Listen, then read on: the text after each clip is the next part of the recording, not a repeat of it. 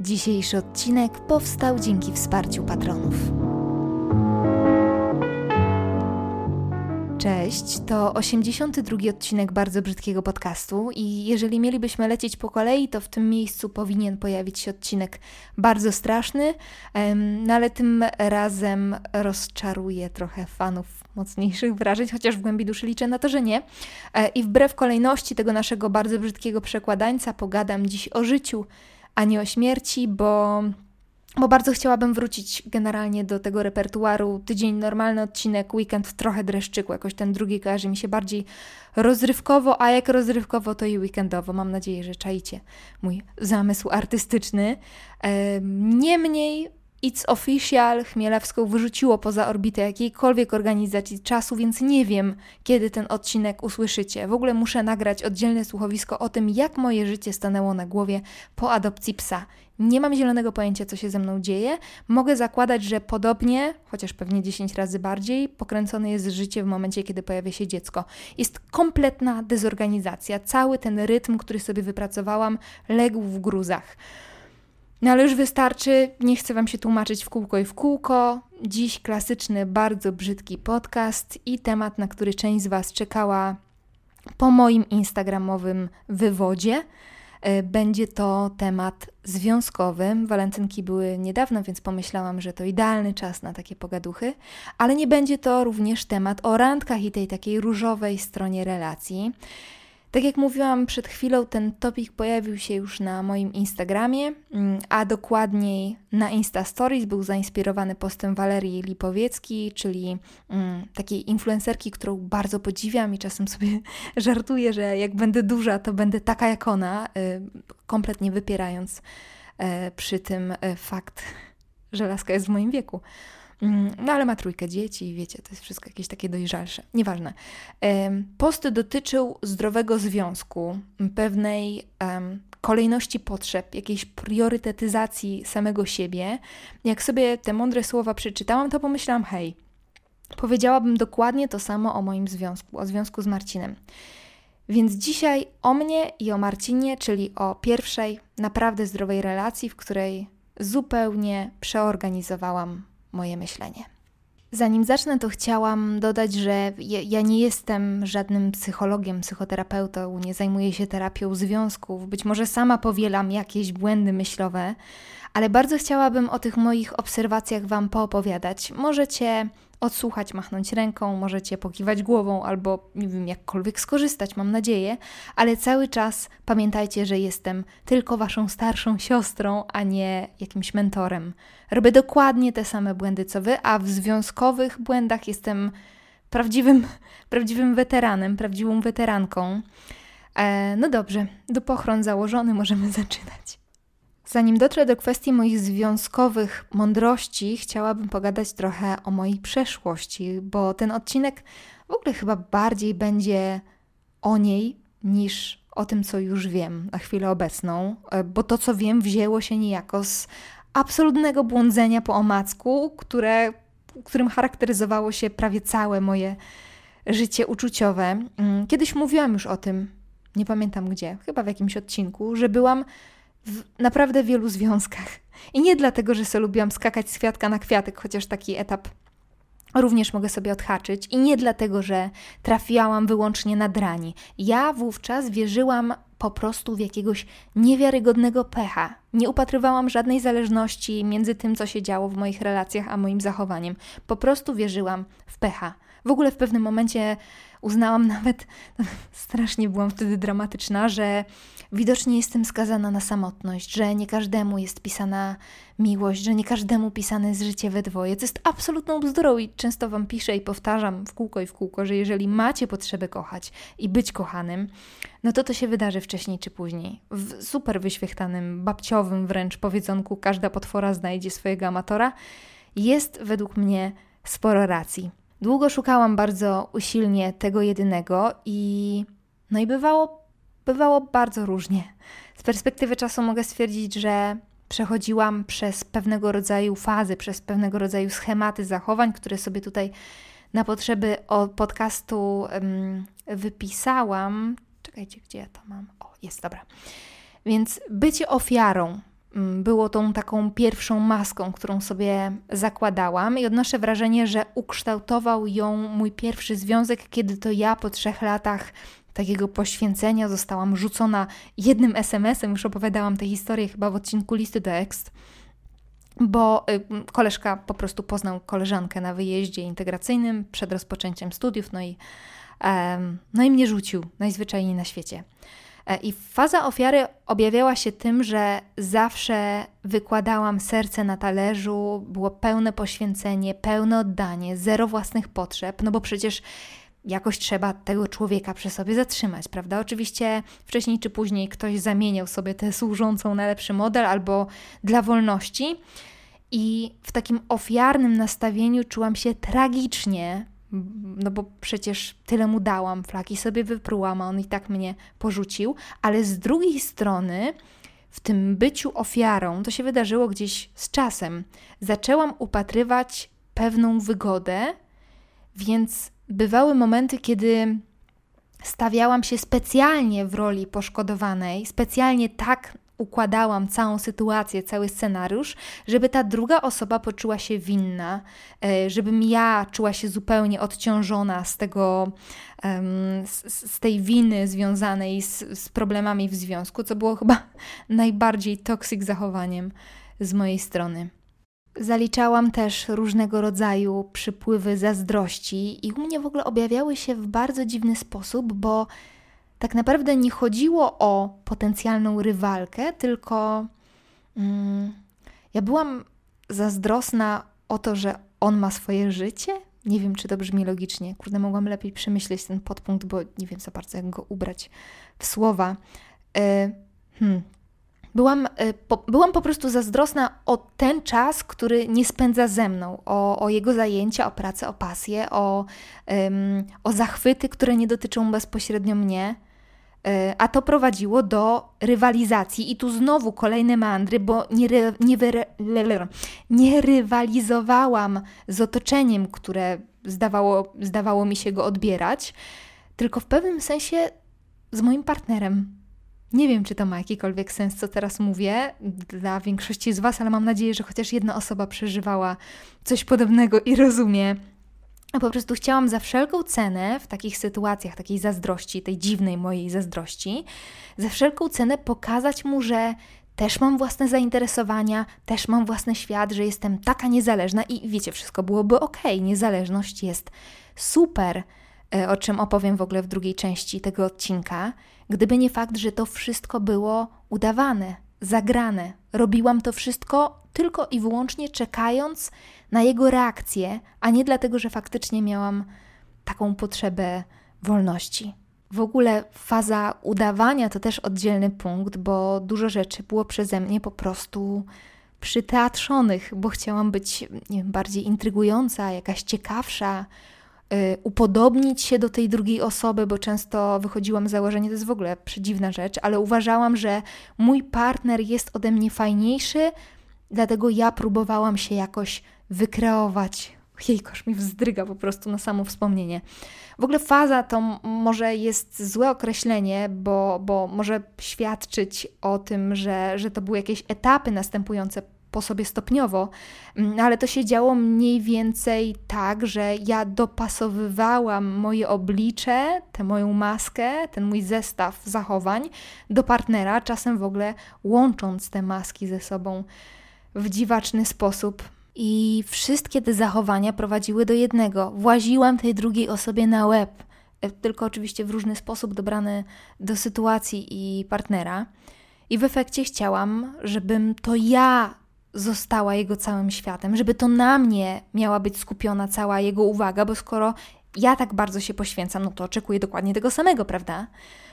No i co? No, o konsekwencjach chyba nie muszę mówić.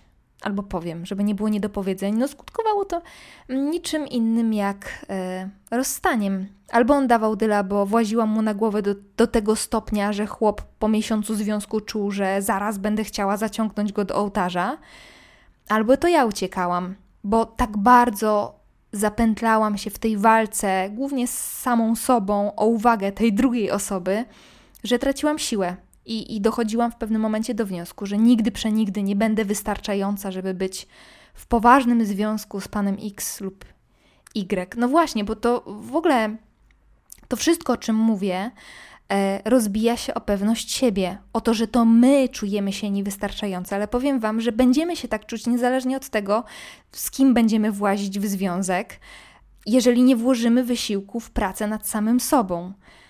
W ogóle, bo znowu podkreślam, łapię się generalnie na takim autorytarnym tonie, staram się go cały czas oduczyć. Mm, to są tylko i wyłącznie moje obserwacje. To jest warte podkreślenia. Może inaczej. U mnie ten cały cyrk, który odstawiałam, właśnie o poczucie własnej wartości się rozbijał. Związki bardzo często traktowałam jako lekarstwo na spadki pewności siebie, bo jednak trochę ten zachwyt w oczach drugiej osoby, e, charakterystyczny dla pierwszych tygodni, miesięcy związku, no co tu dużo gadać, reperuje naszą, naszą samoocenę, prawda?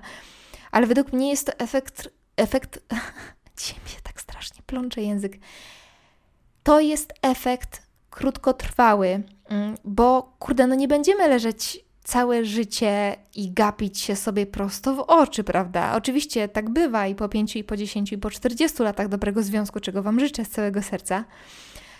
No ale to jest tylko jakiś dodatek, bo oprócz tego tulenia jest też proza życia, są też rachunki i obowiązki, tak? I e, tutaj chciałabym się skupić e, na tym permanentnym zastyganiu w ramionach drugiej osoby. To jest właśnie charakterystyczne dla początków znajomości. Um, bo ja właśnie tymi pierwszymi etapami starałam się jakoś podpompować pewność siebie i liczyłam na to, że one będą trwać wiecznie. No i wcześniej czy później przychodziło żyćko, e, no a razem z nim wszystko to, co starałam się zagłuszać e, w swojej głowie na czastych ochów i achów. Mm, I oczywiście to uogólniam i, opraszczam, i upraszczam te mechanizmy, bo każdy związek rządzi się własnymi prawami. Upraszczając sprawę jeszcze bardziej, poprawienie mojej samooceny było krótkotrwałe, a później zaczynała się walka. Walka z własną głową i walka o uwagę tej drugiej połówki. Ten ciężar związany z moimi kompleksami uderzał wówczas podwójnie. Mm, no i zaczynałam swoje przedstawienie powyżej nazwane cyrkiem. Między innymi po to, żeby znowu poczuć się tak jak w czasie tych pierwszych kilku tygodni, kiedy nie widzieliśmy poza sobą świata. I też nie chcę, żeby to zabrzmiało tak, jakbym to ja i tylko ja była zawsze winna. Bywały też kompletne kaleki emocjonalne i straszne dranie, no ale koniec końców ci chłopcy należeli do mniejszości i zwykle po prostu byliśmy ludźmi. A w ogóle taką prawdą objawioną, do której doszłam tak naprawdę dosyć późno, jest to, że nie każdy, kto cię zostawia, jest dupkiem. I ja zostawiałam, i ty zostawiałeś, i pewnie wiele innych osób również zostawiło. Czy to czyni nas złymi ludźmi? No nie. Po prostu dokonaliśmy takiego wyboru. I tutaj dochodzimy do niewygodnej myśli, że wina niemal zawsze, nie mówię, że zawsze, ale niemal zawsze leży gdzieś po środku. Rzecz jasna, wola walki zwykle po której stronie jest większa, poziom błędów też nie rozkłada się zwykle równomiernie, ale związek, taki, który nazywam sobie na potrzeby tego odcinka zdrowym, e, to jest ciągła wymiana i ciągła praca obopólna, dawanie i branie. I tylko wtedy to działa. Tak, tak mi się przynajmniej wydaje. Jakieś takie wyważenie mi się w głowie maluje i znowu trochę brakuje mi precyzyjnych słów, żeby określić ten stan. W moim wypadku większość związków to nie było to wyważenie, tylko osaczenie i gdzieś z tyłu głowy brzęczało mi, że źle robię, źle robię, Chmielewska źle robisz, ale robiłam to dalej, szłam, szłam w to, po prostu w to szłam. Znacie na pewno to uczucie. Ja znam chyba za dobrze. No i pojawił się Marcin. Tu mogłabym w zasadzie tak opowiedzieć tę historię, nie? Że było źle, źle, źle i pojawił się rycerz na białym rumaku i jeb, wszystko gra. No ale to by było duże uproszczenie. W zasadzie, w zasadzie Marcina by nie było, gdyby nie mój wcześniejszy związek E, ten związek przed Marcinem. Nie będę tutaj się rozwodzić i opowiadać co i jak, bo jesteśmy z moim ówczesnym partnerem e, w bardzo przyjacielskich stosunkach i ja nie chcę, żeby po prostu zrobiło się między nami awkward, e, ani żeby było to słuchowisko awkward w odbiorze, jeżeli natrafi e, na niego bohater tej opowieści. Ale to właśnie tamten związek pozwolił mi na obserwację tych moich zachowań i tych moich błędów, dlatego że weszłam w niego z jednostką bardzo niezależną, bardzo skupioną na swojej pracy i pasjach. No i oczywiście możecie się domyślać, jak bardzo mnie to męczyło z moją ówczesną mm, konstrukcją psychiczną. No i kiedy przyszedł już koniec, który się kroił od dłuższego czasu, nie wiem czy realnie, czy bardziej w mojej głowie, ale się w końcu wydarzyło to, co miało się wydarzyć, to przyszedł do mnie jakiś moment objawienia, mm, bo właśnie na tym ostatnim związku ta moja głowa, ta, ta, ta, moja ciągła potrzeba bycia w centrum uwagi dawała o sobie znać na tyle mocno, że mogłam to wyłapać, że nareszcie mogłam to wyłapać. W mojej głowie wówczas nie było subtelności, bo potwornie mi zależało na tym chłopie. Um, I oczywiście na tę moją nagłą klarowność przemyśleń nałożyły się też inne czynniki, na przykład wiek. Już wydaje mi się, że nie miałam takich kiełbi we łbie w wieku lat 25 i, i byłam w stanie oszacować całą sytuację, jakoś to wszystko przeanalizować. Nie wiem, ale w związku z Marcinem po prostu postanowiłam, w ten związek postanowiłam wejść z zupełnie innym nastawieniem, bo wiedziałam, że jeżeli trochę nie przyhamuję, jeżeli się nie ogarnę, to wydarzy się dokładnie to samo i będzie się wydarzało w kółko i w kółko. I właśnie w tym czasie i na przykładzie tego bałaganu po poprzedniej relacji zaczęła krystalizować mi się diagnoza mojej choroby, weźmy oczywiście to słowo w cudzysłów. E, dodatkowo ten proces wskakiwania w poważny związek na bombę, bo zwykle tak właśnie zaczynałam te związki, e, spowalniał fakt, że byłam z Marcinem w związku na odległość. Siłą rzeczy musiałam żyć po swojemu od spotkania do spotkania, czyli od weekendu do weekendu. E, nie miałam możliwości wleźć mu na łeb po pierwszej randce. E, I, I, generalnie padło też na dobry moment w moim życiu, bo byłam zawalona nauką na studiach, miałam paczkę dobrych znajomych z roku, z którymi lubiliśmy sobie imprezować i spędzać razem czas. Ja nie czułam aż tak silnej potrzeby, żeby znowu pożreć kolejną ofiarę.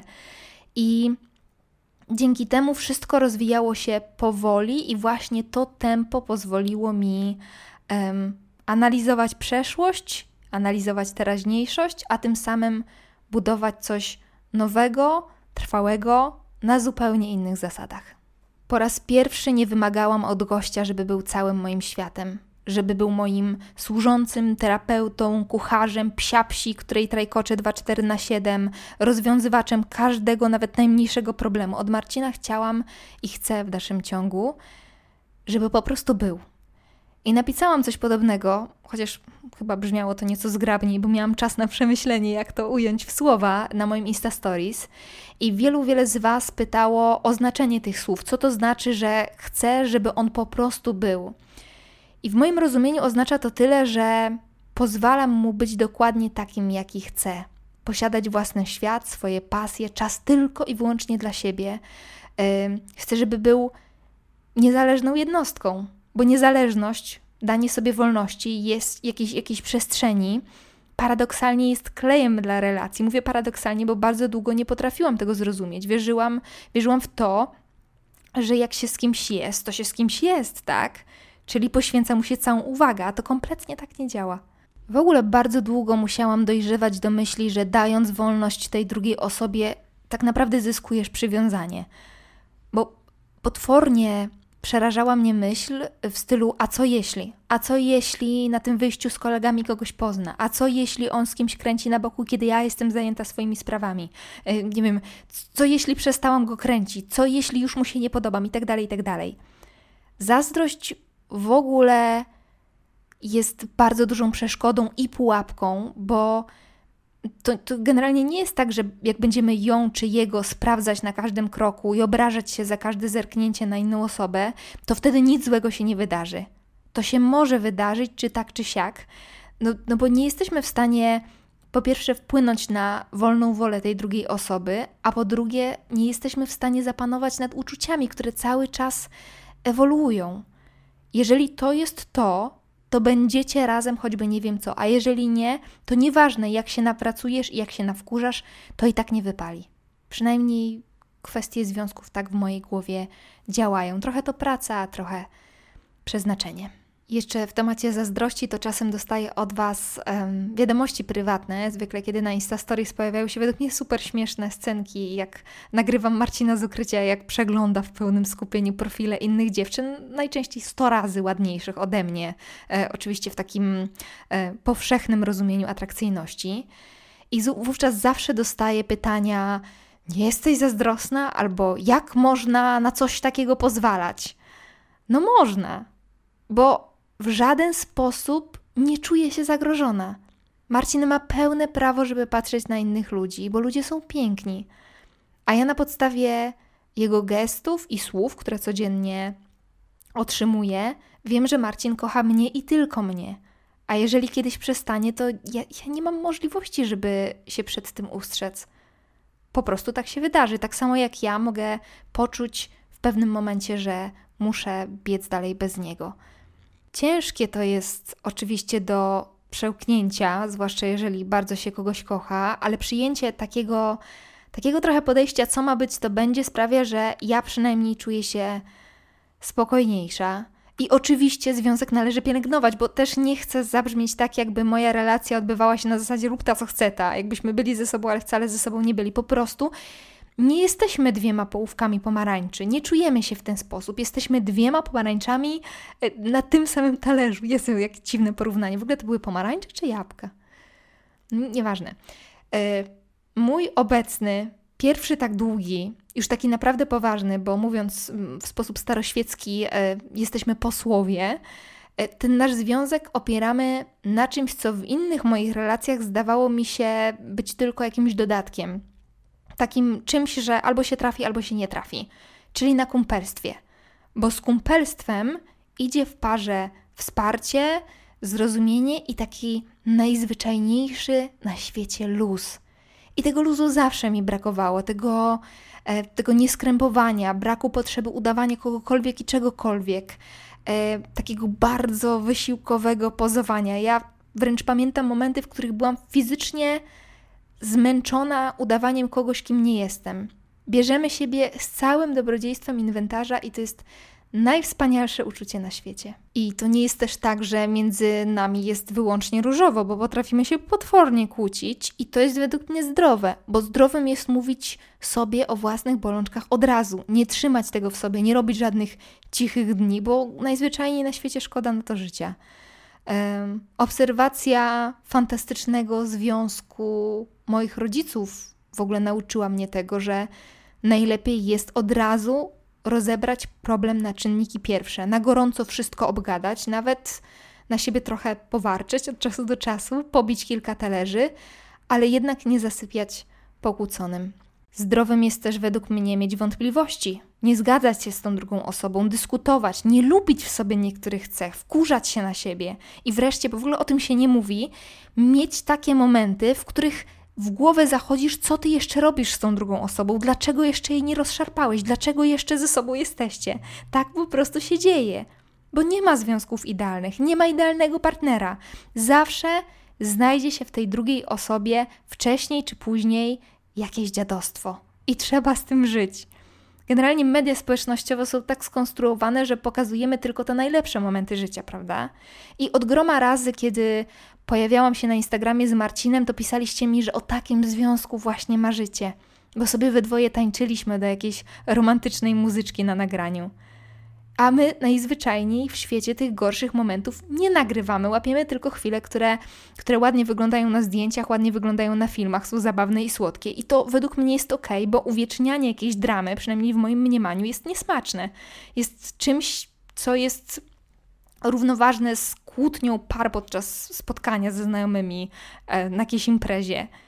Nikt nie chce tego swoim widzom fundować, ja też nie, pomimo całego tego mojego umi umiłowania naturalności, e, bo to by było po prostu dla Was i dla nas przy okazji za dużo. Ale przypominam, nie zawsze jest różowo. Po prostu pamiętajcie, że gorsze momenty się zdarzają. E, I im dłużej z kimś jesteśmy, tym większe prawdopodobieństwo kryzysu. Kryzysy to też jest takie związkowe tabu, ale zaręczam Wam, że każdy albo prawie każdy przez nie przechodził. My na pewno zaleczyliśmy nawet kilka naprawdę poważnych, no ale wówczas zgodnie ustaliliśmy, niekiedy ze łzami w oczach, że po prostu je przeczekamy, że trochę nad sobą popracujemy, trochę popracujemy nad tym naszym związkiem, no i każdy w końcu mijał.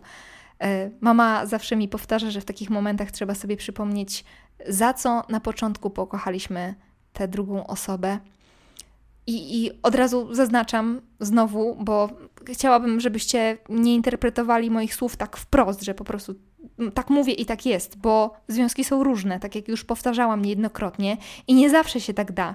Można byłoby w ogóle nagrać oddzielny odcinek o tych złych omenach, które mówią ci bardzo głośno i wyraźnie o tym, że trzeba się ewakuować, a które bardzo często również ignorujemy, ale ja na chwilę obecną absolutnie nie czuję się na siłach, żeby o nich mówić, e, no bo cóż, no każdy związek jest inny, każdy ma własne limity, e, własną historię, jakąś, jakiś, jakąś własną związkową politykę, więc nie mi się wtryniać między was dwoje. W ogóle trudno mówi się o sprawach sercowych, nie?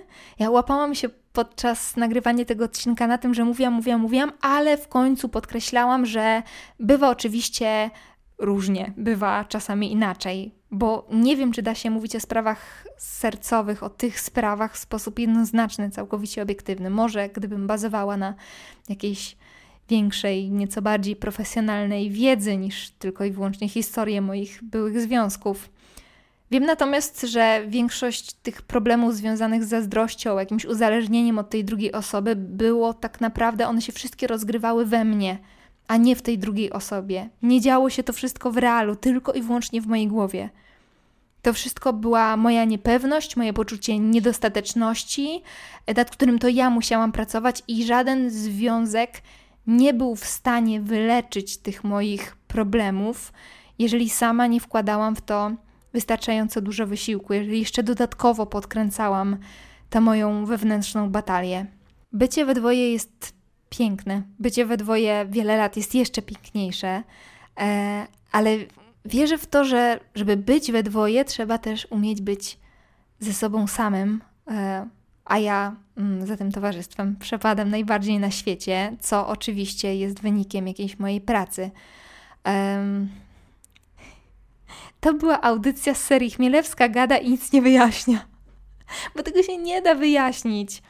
Może trzeba do tego po prostu dorosnąć? Nie wiem, pytaliście mnie po tej serii stories, o których wspominałam, jak to osiągnąć, jak osiągnąć taki stan. No, no i ja wtedy trochę nabierałam wody w usta, bo, bo ja nie wiem, nie mam metody, ale wierzę w to, że trzeba zacząć od siebie, od własnych demonów, chociaż wiem też, że na taką walkę trzeba mieć przestrzeń, której czasem brakuje. Także, no, to był mój bełkocik na dziś. Lubię do Was gadać. Zbliżamy się do setnego odcinka w ogóle. Pomału szukam pomysłu, jakby te okazje uczcić, więc jeżeli tylko macie jakieś pomysły, to walcie śmiało albo pod tym odcinkiem na YouTubie, albo e, w wiadomościach prywatnych na Instagramie. Mam już kilka pomysłów, ale nie nagrywam wyłącznie dla siebie, nie? Więc zapraszam. Dobrze, uciekam, ściskam i mam nadzieję, że spotkamy się już niebawem. Do usłyszenia. Całuję. Cześć.